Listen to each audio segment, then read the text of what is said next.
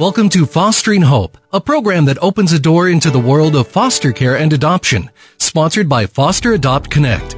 You'll hear stories from all facets of foster care, from kids who have experienced the system firsthand, from parents who are taking on the challenges and rewards of creating forever families for foster children, and from child welfare workers and policymakers who work within the system while also working to make it better. Besides hearing important stories, you'll learn how you can help society's most vulnerable children in big ways or small. Please welcome our host, the Youth Program Supervisor at Foster Adopt Connect, Nathan Ross. Welcome to Fostering Hope. I am your host, Nathan Ross, here with my co host, Jennifer Townsend. Hi, Jen. Hi, Nathan. How How's are it going? you? Oh, Oh, you tried to beat me. I did. How's it I'm going? Good. It's going great. We're joined with Rachel Williams today. Hi, Rachel. How are you? Good. How are you? I'm doing great. And Rachel's going to talk to us about being a transracial adoptee and what her experiences were like from that perspective. And so over the last couple of weeks, we've heard from adoptive parents, we've heard from professionals, and we've heard from other adoptees. And so we're just rounding out that conversation with our final adoptee sharing her experiences. So Rachel, can you talk to us about when you came into care, why you came into care, and what that was like for you? Yes. So I was adopted when I was three months old, but I came into care um, immediately after birth. I'm guessing it was probably a couple days after. But my birth mom knew she wanted to place me um, at some point in her pregnancy towards the end. Um, so basically, immediately I was placed. Um, so, and do you know why you were placed for adoption so early? Yes. So, well, when I was 18, I was able to get my non-identifying information, which is basically everything minus, you know, names and dates, things that would Mhm. let you be able to identify that person. So I read in there that the reason that my mom placed me was because she knew I was going to be of mixed race. My dad is African American and my mom is white. Okay. So that that's the reason. And and so learning that, what was that like for you? Um, at 18, it was definitely a lot easier for me to understand. Um, I think if I would have known that as a kid, it probably would have would have changed my thoughts on a lot of things, but I Mhm. didn't know until I was older, and I'm glad I was a little more ready for that information. Yeah. Did your parents know? Did your adoptive parents know my parents, adoptive parents, didn't know any of that, and I actually didn't tell them until I was probably mid 20s that that was one of the things Oh wow. on my information because I thought you know it would it would hurt them also. yeah. what what information was given to you about why you were placed for adoption? Um, basically, she said that my birth mother said in the information that she already had two kids, which I knew of. Um, one is five years older and one is 10 years older from a previous relationship. And when she entered the relationship that, you know, resulted in her being pregnant with me, she thought that it would be too difficult to raise us together. Um, I don't know if that was because my dad wasn't going to be involved. Um, I don't really know her reasoning. She did say that she thought about parenting, that she definitely considered it, but she just didn't think it would be fair to either me or my siblings to raise us together. What information did your parents give you whenever you were growing up about why you were adopted? Did they hypothesize since they didn't really know yet? They definitely, my mom especially, made it kind of, you know, a flowery, um, non hurtful mm-hmm. mm-hmm. explanation because, you know, she just told me that it, that was the way that it was meant to be, that I was meant mm-hmm. to be her child and whatever, you know, they didn't know any actual information. Hmm. So, you know, back when closed adoptions were the only option, they really didn't get any information. And what they did get was kind of questionable as to, you know, the truth of it. Mm-hmm. So neither one of them really knew. They just told me it was, that's the way that it was meant to be. And and so you were adopted young, very young. When did you first know that you were adopted? That's always a funny question when people ask because my, both of my adoptive parents are white. Okay. So it was immediate, I'm guessing. Okay. um, it wasn't ever a secret. So I remember being, you know, three and four years old, even back that far. And I remember I was in, I don't know, probably preschool and I was washing my hands in the bathroom and I looked down and I just had this moment of like, oh my God, I'm brown. Mm. I realized it that I remember seeing it and thinking, why are my hands brown and my parents aren't? Mm-hmm. And I came home and asked and they said, you know, you already knew that. You, Yeah. you knew you were adopted. Yeah. So I think, I think I always knew. Yeah, and so because we hear a variety of adoption experiences, so some young people don't find out until they're leaving home, and some, like you said, grew up, you know, like you were, grew up knowing that you were adopted. Do you feel like that had any impact on who you became as an adult with always having that understanding? Yeah, I definitely think that my acceptance of my situation was, it was always there. I never felt, you know, lied to or Mhm. hurt about it. It was always something that I was really proud of. Mhm. So, you know, growing up, I think it helped me. It made me feel like I was special in some way that, you know, they loved me enough to, to choose me. That, that was their main thing was we chose you. You know, we didn't, you weren't an accident. We, we wanted you. Mm-hmm. But I know that for some kids that look more similar to their adoptive parents, Mhm. it's easier for them to not say anything, but it really wasn't an option for mine. Yeah. It was, it was pretty physically obvious. So they kind of had to, they were forced into telling me. I don't know whether they wanted to or not. It just had to happen. Yeah, I think that's a very interesting statement because the ones who obviously find out later are the ones who look like their biological parents. It's very difficult when you are very different looking. Yes. Um, and so there is some of that. The parents are trying to protect the kid, they think, but it sometimes can have a negative effect on their long term development. I've never heard an adult adoptee say that they were told too early that they were adopted. Right. In all my years. No, I always feel bad Right. for the ones that didn't know until they were older because we go through so much growing up. That's just another, when is the right time Right. to tell someone a huge secret like that? I mean, I just, I'm just glad. I'm, I'm grateful that I did know and I didn't have to go through that whole, you know, transition of being like, who am I? Why have you lied to me my whole life? Did you have other siblings? Growing up, Yeah. Um, no, I was Okay. an only child until my parents divorced and remarried. So then I had step siblings, but I was, I feel lucky enough to be an only child. I Yeah. loved it. Yeah. so, then, like, what was that experience like for you in growing up, knowing that you were transracially adopted? I, I guess. Um, it wasn't ever an issue until people brought it up and would feel sorry for me, even Okay. family members. It was kind of like, a, oh, you know, nobody wanted you. So I never felt like that. So it offended me when people acted that way towards me. Yeah. in school, um, you know, I would have my mom would come and kids would ask. One kid asked her, "Did you steal her?" I mean, he Oh, was wow. really upset. Like, where did you get her? That he had no understanding of how that ever happened, and um, How old were you around that time? probably fourth grade. Um, and he was just he was just one of those mouthy kids Mm. that would say something like that to an adult, and it was offensive to my mom too. Yeah. So, you know, it wasn't like I wanted to explain to him, no, I'm adopted because I didn't even think he could comprehend that, Yeah. honestly. Yeah. Mm-hmm. How how did she respond to that? that would Um, be difficult. she just looked at him like he was an idiot, probably, as she does. and she didn't, you know, educate him on that. She just felt, she felt offended as a parent. She, she's my parent.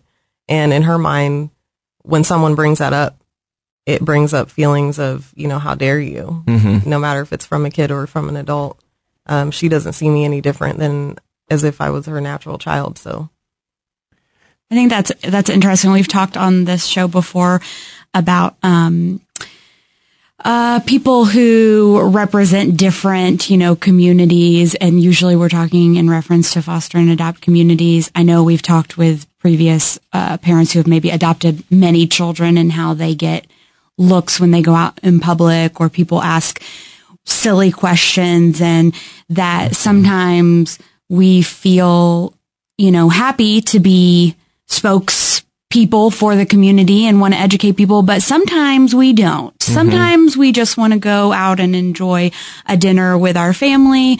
Um, and you know, sometimes those questions are hurtful. We have feelings. We're adults too. So if I was your mother, I would also be very offended and maybe not want to be the spokesperson in that moment for Absolutely. transracial adoption.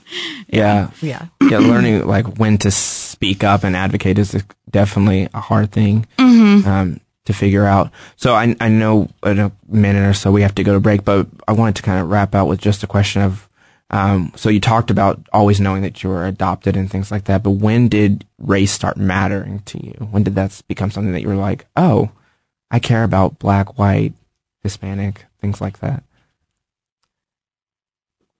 I think I was in fifth or sixth grade. Okay. and that's what we kind of talked about earlier um, before this started when we moved to colorado we moved to a small town in colorado and i think i remember my parents having a conversation with me about what could happen Mm.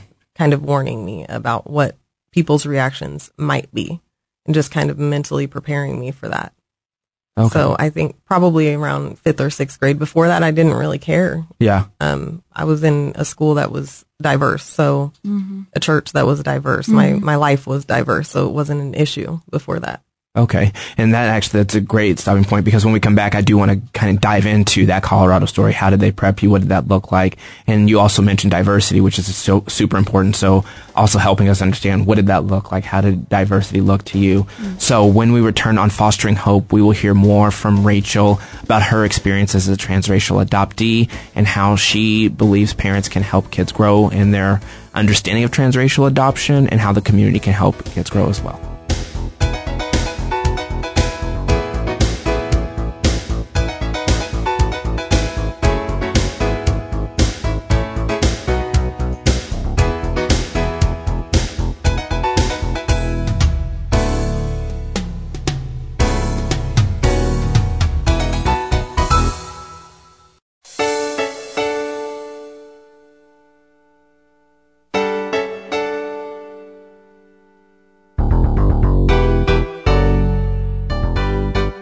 Welcome back to Fostering Hope. I'm your host, Nathan Ross, here with my co-host, Jennifer Townsend. We are talking with Rachel today as a transracial adoptee and her experiences. So Rachel, before break, you were getting, you were talking to us about coming into care as an infant and being adopted young and always having a conversation, always knowing that you were adopted and your parents were very inclusive in diversity and things like that. And right before we had to stop, you mentioned the conversation developing when you were moving to Colorado. So I just want to pick back up there. What did that Colorado experience conversation look like and why was that the first time that the conversation had to happen? Um, so I grew up in a pretty diverse community um, in Kansas City.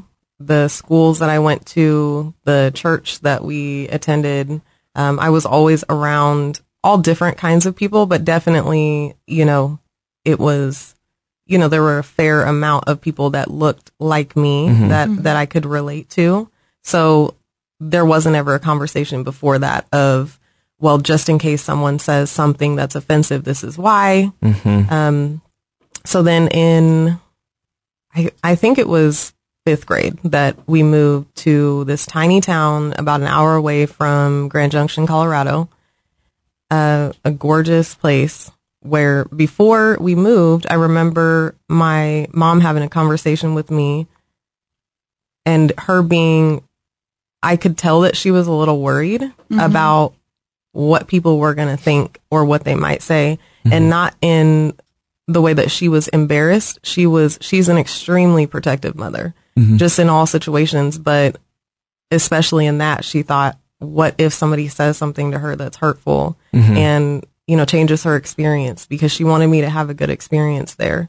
So she kind of talked to me about, um, you know, just making sure that I was being open with her about how I felt and that if anyone ever said anything to me that I know that it's not true and that they're just ignorant and that I don't need to worry about it, but definitely tell her if that ever happened.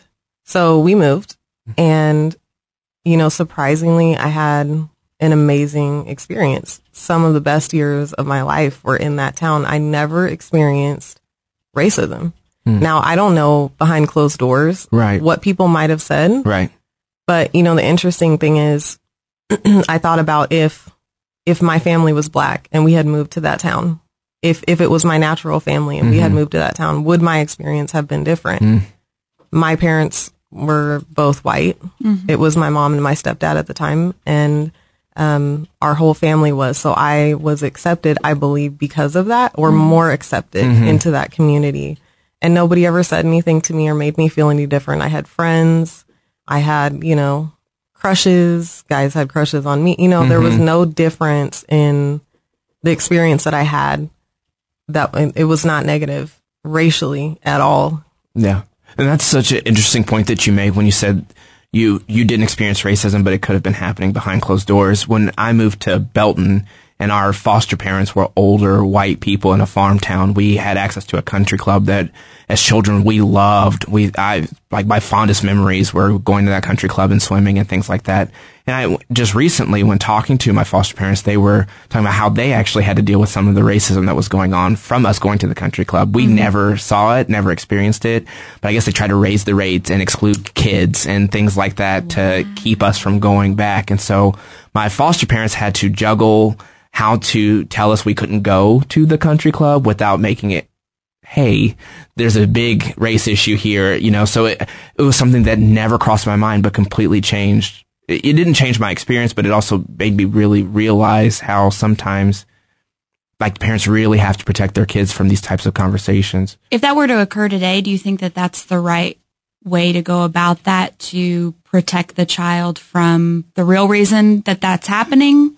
Or do you think that they should have told you the real reason why you couldn't go anymore? For me, it, it worked out. I, mm-hmm. have, I have a better understanding of the world now mm-hmm. and racism, so I'm able to process it. I don't think that at the time, with the reasons we came into care, Right. that I could have handled one more uh-huh. thing about sure. the crappy world. And so I think that they, I, for me, made an absolute, you know, wise mm-hmm. choice of that, you know, we were kids having fun. They didn't want to taint that when we were, fir- you know, having fun for the first time in our lives. Yeah. That's unfortunate though that Yeah. you had to you didn't know, but they had to make a decision on whether or not to say, no, our kids are going to go there Right. no matter mm-hmm. what and be able to experience this or okay, well, we're going to have to tell them that, you know, they can't go anymore, not tell them the reason. That's a lot for a parent Yeah. to have to deal with. And I mean, they make that choice and they're, I'm sure more than prepared to do those things, but it's, it's unfair, Yep. but a lot of things are. So, I mean, So Rachel, you said that you didn't experience um, racism, you know, directed towards you. It might have been happening behind closed doors. Did you in Colorado or any time with your peers experience something like, um, like a general racism towards people of color to which they felt like you, You were, were excluded, exception. like you were the, Mm-hmm. like you were okay, but they felt a different way about You're a Not credit to your there. people. uh huh. not you- in Colorado.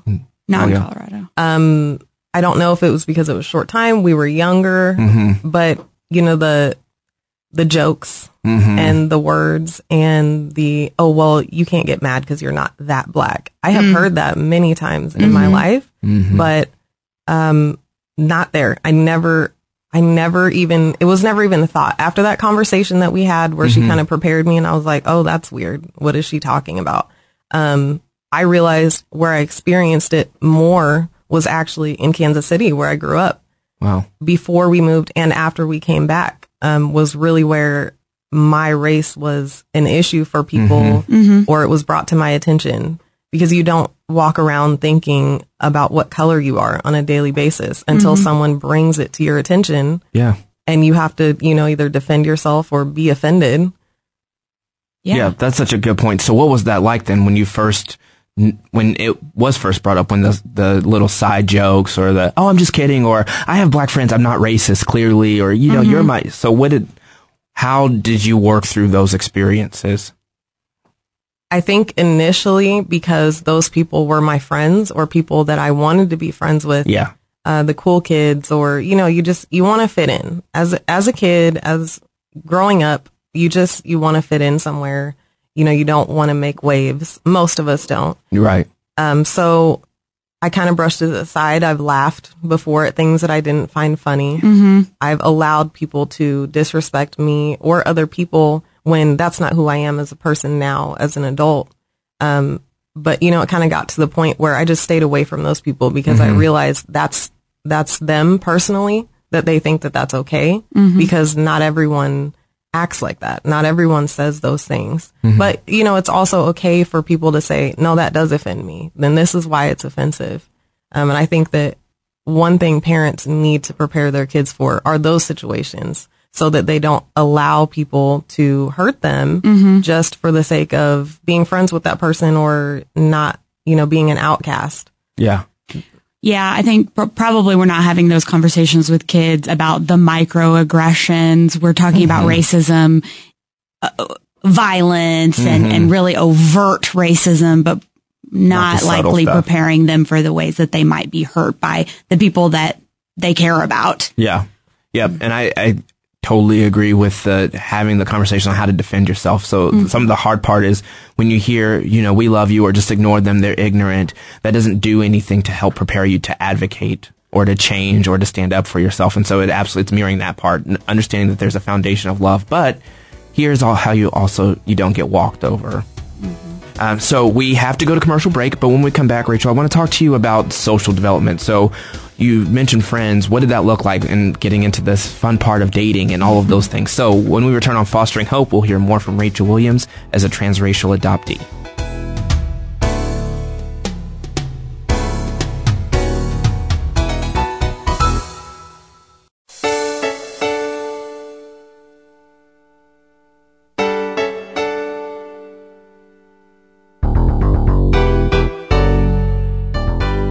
Welcome back to Fostering Hope. I am your host, Nathan Ross, here with my co host, Jennifer Townsend. We're talking with Rachel Williams today ab- about her experiences as a transracial adoptee. And before break, she was talking to us about moving to Colorado and how that was an actual uh, better experience than she was prepared for. Uh, and it wasn't until she got back to Kansas City that she started to really understand the microaggressions of racism and how people can joke around and actually make you feel less of a person. So, Rachel, kind of over break, you were mentioning, you know, your parents prepping you and how you wish that they had prepped you in all aspects of, you know, standing up for yourself. So can you talk to us about that? Yes. So both of my parents are strong people. My mom is a really strong, outspoken woman, and my dad is, you know, a strong, he's strong in who he is. And they prepared me for most things.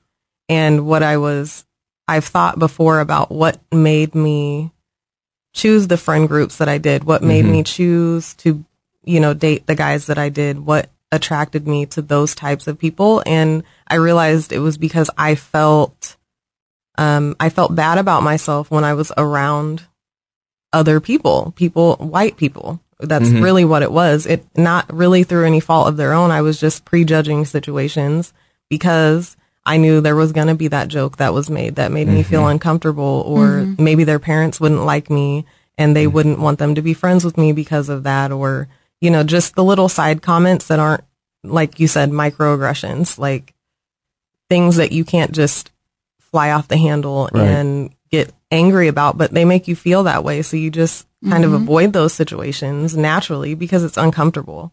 Um, so that changed where I started to grow into when we moved back to Kansas City, the friend groups that I chose, the people I wanted to hang out with and be like, um, the guys that I was attracted to. I just completely stopped even dealing with, you know, the other races Mhm. because I didn't feel accepted. And I was more accepted in the black community because of the way that I look. So that's what I gravitated towards. And, and how, so how do you feel like your identity grew around that issue? And what could your parents have done to make it better? Well, we all, I think, grow and go through identity crises. Mm. You know, as as we grow up, whether you're adopted or not, we all are trying to figure out who we are and you know what we want to dress like and what Mhm. we want to act like and who we want to who we want to be. So when you don't really have a foundation of who you are, that is a really difficult transition. And when your parents do not look like you, Mm-hmm. it's a little more difficult because they can't really help you through it.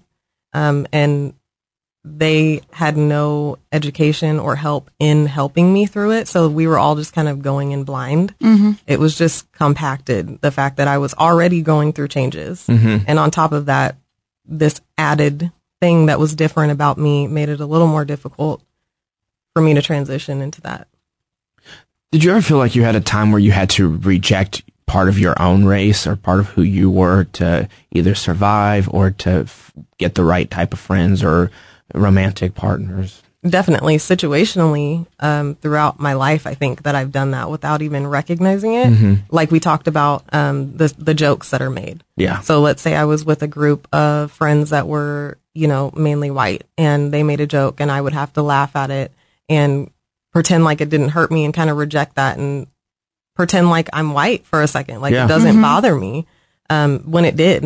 And then you know on the flip side of that whenever I started, I don't know, I mean, I was probably 13. Um, I really started gravitating towards the black community. That's where I felt more accepted. So then I really just completely forgot about, you know, any other race that I could possibly be. I mm-hmm. just mm-hmm. considered myself at that point black because that's mm-hmm. what I had been labeled and I was okay with that.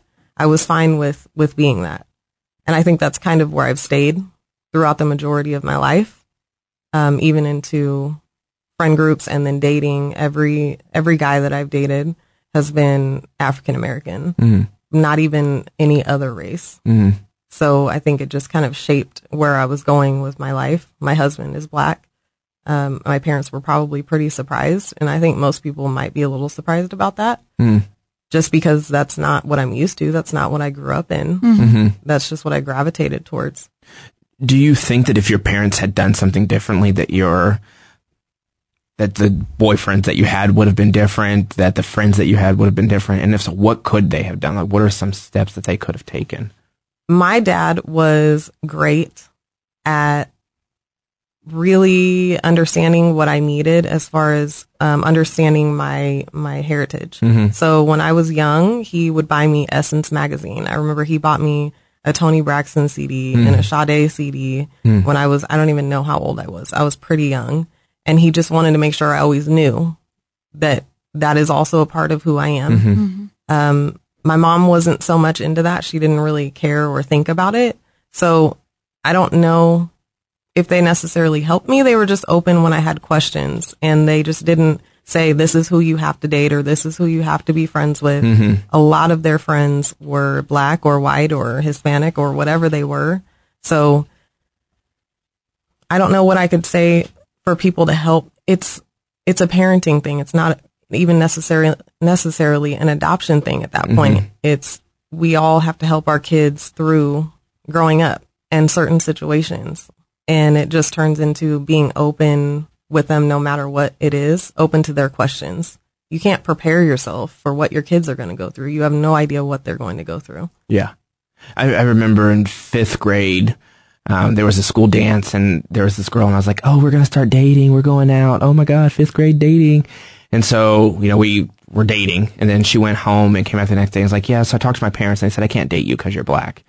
And that was my first time ever like, ever having any experience with the fact that it's something that I can't control. The, the people had never met me. They knew mm-hmm. nothing about me.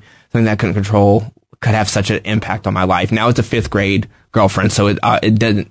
And my wife now is white, so it, it didn't have any long term like I'm racist now and screw all white mm-hmm. people. Mm-hmm. But I, I, I, on the same side, I do know of people in the black community who that because that is their experience, they have completely rejected any other race that's not their own. And so I, I absolutely, I don't even remember if I told my foster parents about it. I was so astounded. I just was like, mm-hmm. wait, what? And, you know, I was trying to talk to her and like plead my case. I felt like I had to justify, well, yeah, I'm black, but I didn't choose it. I don't want to be. Like, I'll change. I'll change for you. And so, like, there was a, a time for me that I really wish that I could turn white because everyone is around me was white and I was told that this, you know, my skin was going to be a problem. So how do I fix It's a really sad story, but picturing fifth grade Nathan making that argument is adorable. Oh yeah, I think it was pathetic. adorable, pathetic. it depends on what, yeah, whatever word.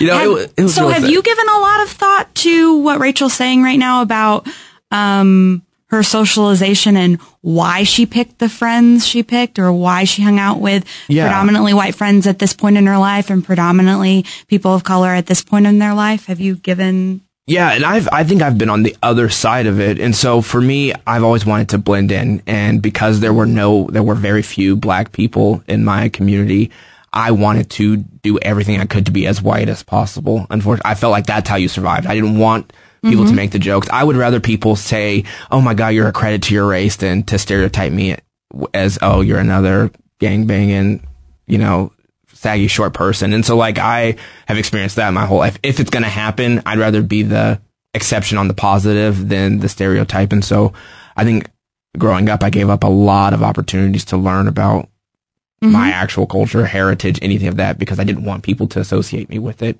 Um, and so I had, you know, mostly white friends. I mm-hmm. dated white people, which wasn't conscious anyway, but just how it worked out. That was the majority. And so mm-hmm. I think that my parents never rejected me by any means, but there for sure, there also wasn't that conversation of how do you accept who you are and how do you become okay with who you are and go out there and tell people they don't get to talk to you about your race. They don't get to say you're not enough because of something you can't control. Um, which I think they have grown in that their ability to do that as they've had five billion children, you know, since me. But you know, at the like growing up and growing up, I also didn't realize that I cared about it. So it wasn't uh-huh. I wasn't proactively asking them either. Mm-hmm. Um, but it's one of those things where you you know, as a parent, I I think if I could change anything, it's that. Yeah, this might not be important to you now, but it will be. Mm-hmm. It might be sometime. So here, let's start prepping. Yeah, if you haven't experienced it, like my parents obviously, well, I, I guess I shouldn't say obviously, but they never experienced being on the receiving end of mm-hmm. any sort of racism. Mm. So it was hard for them to relate to me and my experiences because they had never, if anything, they were the ones that were contributing to those experiences for other people Yeah. at some point in their life. So I think that was kind of where the I had to learn on my own or ask other people. Um, that's where that came in because they can only be so supportive of something. They were supportive parents, Yeah. but those conversations were hard to have because they didn't know. They didn't Exactly. have any answers for me. Exactly. I think it is real super important that we understand that the the limit is empathy. The the best that we can do is empathy and that is not the same as actually having the lived experience. Right.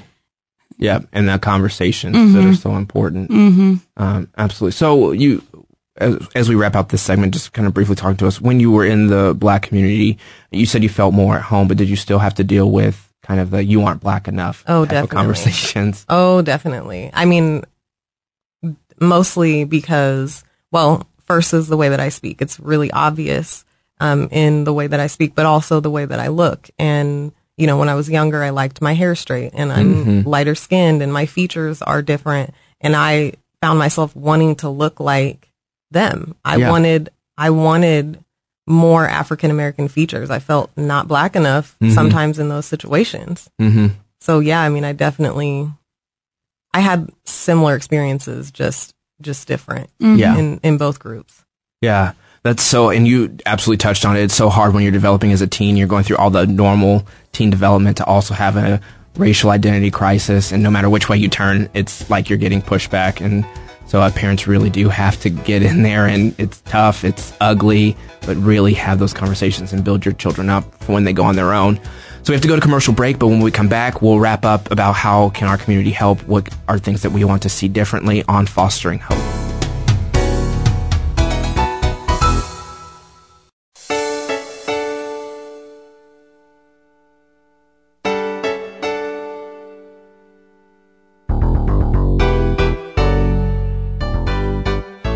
Welcome back to Fostering Hope. I'm your host, Nathan Ross, here with my co-host, Jennifer Townsend.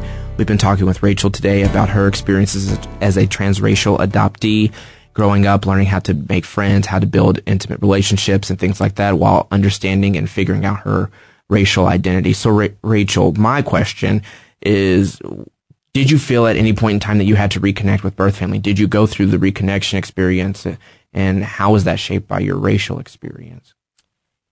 I have wanted to connect with my birth parents since I can remember. Um, I was really young the first time I talked to my mom about it, and that subject for us has been, you know, it's a touchy subject. Like I talked about before, she's extremely protective, and that applies to all areas of my life, including my birth parents. Um, so she's uncomfortable with that, but it hasn't stopped me from looking. I just recently sent my DNA sample in so that we can you know, figure out what my racial background is, but also see if there are any family members that I can connect with um, through that. So, you know, waiting impatiently for that to come back.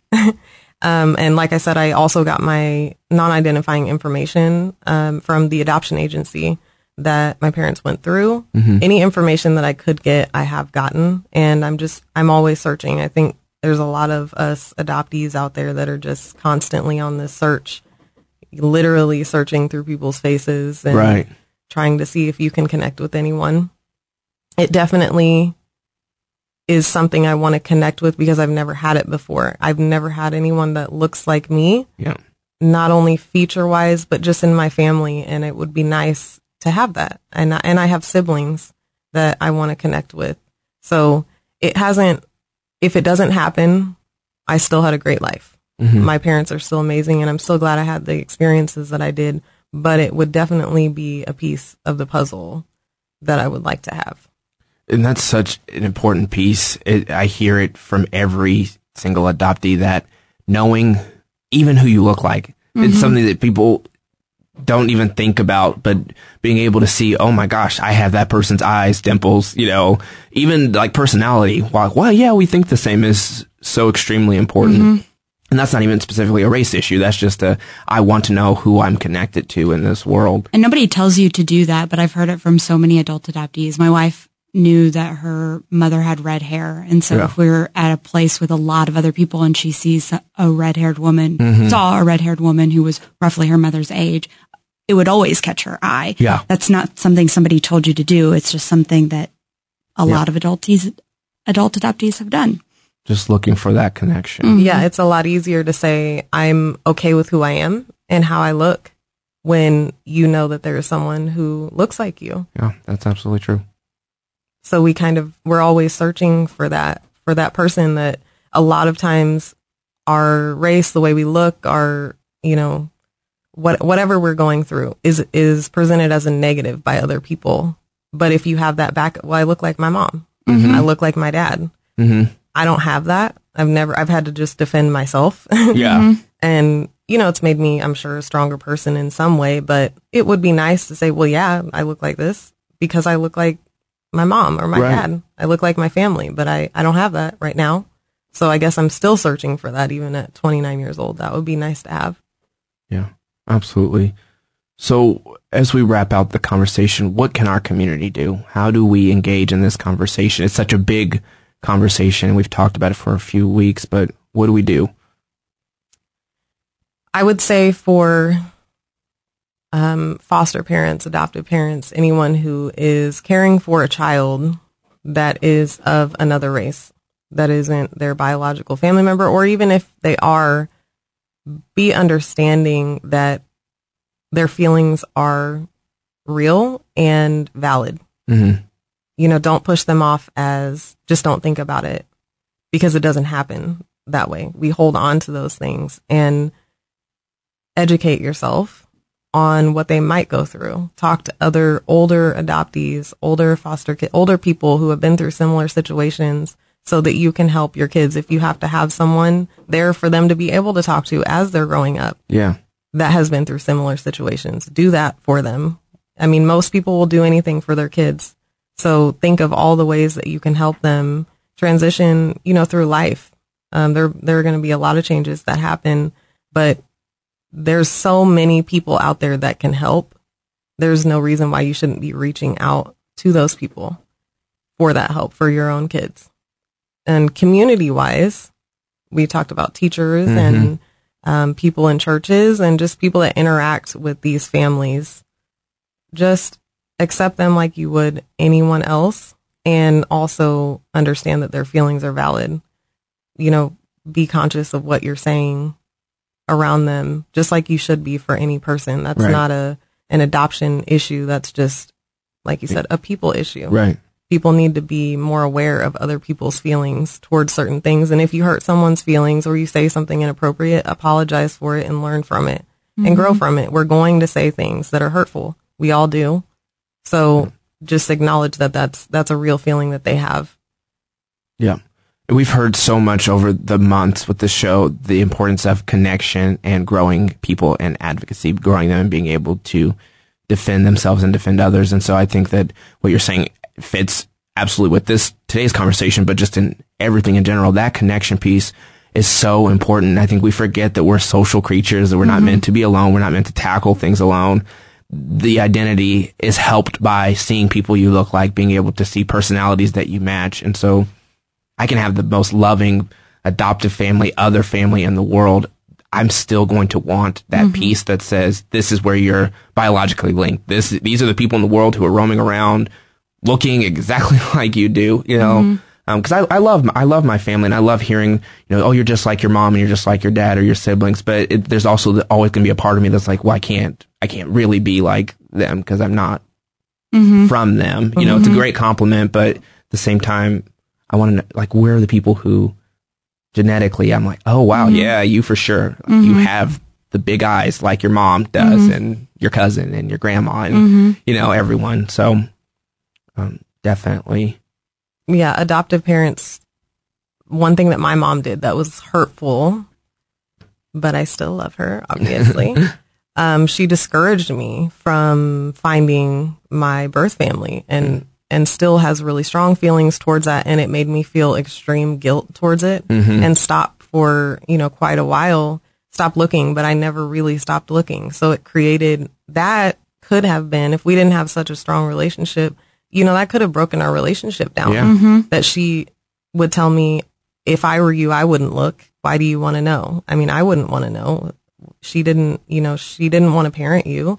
So, you know, why, why do you want to know her? Yeah. And I felt bad. I don't want to hurt my mom. Right. Um, so before you enter into a situation where that could happen, just make sure you're aware of your feelings and kind of pull back if you need to for your kids. Be supportive of them in something that is a positive. If they feel they need that, then help them along the way. Yeah, I mean, because who else are they going to have the conversation with then? If you can't, they can't talk to you, and they have to go through this alone. If it does go negatively, they can't come to you and say this didn't go well. You know, I want to be. You want to be able to talk to your parents um, about those issues. Well, thank you so much, Rachel, for being with us today. we have Thank to close out. You you had such great information, and we really value um, your ex- your experience and expertise. You've been listening to Fostering Hope, brought to you by Foster Adopt Connect, a comprehensive regional support and advocacy center for abused and neglected children and the families caring for them. To learn how to become a foster parent or how to help vulnerable children in other ways, please visit fosteradopt.org or follow Foster Adopt Connect on Facebook or Twitter. You will be hearing more from us in the future. Until next time.